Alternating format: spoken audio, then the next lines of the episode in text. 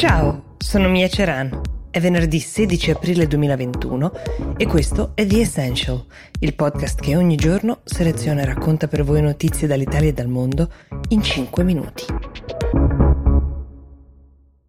Apro la puntata di oggi sul tema vaccini, per una volta che ho delle buone notizie da darvi. Le buone notizie si fondano sulle parole dell'amministratore delegato di Pfizer, si chiama Albert Burla. Parlando a quattro dei principali giornali europei, ha avuto parole di speranza che confortano tutti noi, a partire dal tema delle forniture. Pfizer, che per ora sembra il vaccino con meno questioni aperte, meno controindicazioni segnalate, moltiplicherà per 4 i volumi che è stata in grado di produrre nel primo trimestre del 2021. In particolare questo vuol dire che entro maggio lo stabilimento europeo eh, del Belgio, a Pur, dovrebbe riuscire a produrre 100 milioni di dosi al mese. È un numero che sarebbe sufficiente per portare almeno i paesi dell'Unione Europea, con un totale della popolazione da vaccinare di 450 milioni, ad un ripristino della cosiddetta normalità entro l'autunno di quest'anno. Si è sbilanciato Burla, lo ha fatto con dei dati alla mano e uno storico che già ha dimostrato l'affidabilità del colosso farmaceutico Pfizer. E c'è una buona notizia in più, riguarda le varianti. Il caso di Israele, che è uno dei paesi più avanti al mondo con le vaccinazioni, come saprete, soprattutto se ascoltate questo podcast, ha fornito dei dati interessanti. Efficacia del vaccino Pfizer al 97%, fino al 90% negli asintomatici. Questo è un dato importante perché gli scienziati hanno osservato che spesso gli asintomatici più difficili da tracciare sono dei superdiffusori. La variante inglese, quella più temuta soprattutto per come è penetrata rapidamente anche nella popolazione israeliana, viene coperta da questo vaccino e sulla variante sudafricana Pfizer parla addirittura di efficacia e copertura al 100%.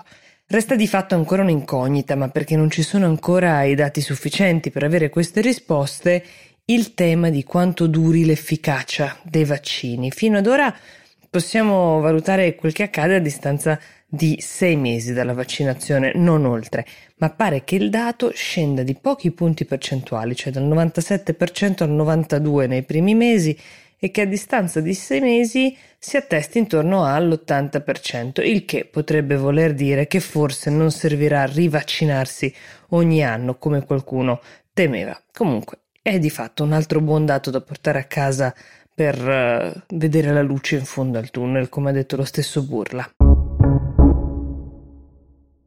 Qualche tempo fa invece vi ho parlato di un'inchiesta del Guardian su um, come i social network come Instagram o TikTok gestiscano la diffusione molto rapida e massiccia um, di contenuti legati ai disturbi alimentari.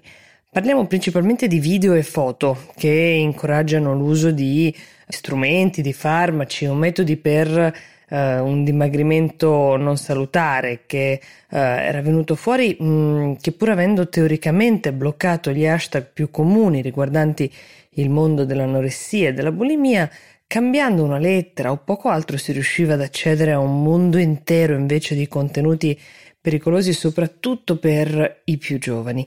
Ecco, l'accusa più recente, per la quale sono già arrivate le scuse uh, della società del social network, è per Instagram, che come sapete è proprietà di Facebook e riguarda i suggerimenti, quelli che ci vengono forniti in automatico sulla base dei nostri interessi, così per come vengono registrati dall'algoritmo, ovvero ad un utente, eh, presumibilmente affetto da disturbi alimentari o un adolescente interessato a delle tecniche uh, di dimagrimento uh, che magari in altri momenti ha cercato parole chiave uh, afferenti a quel mondo, Instagram propone in automatico nella barra di ricerca prima ancora di digitare qualsiasi cosa parole come inibitori di appetito, digiuno, con la stessa naturalezza con cui ad un altro utente potrebbe essere proposto invece decorazione di interni o tramonti.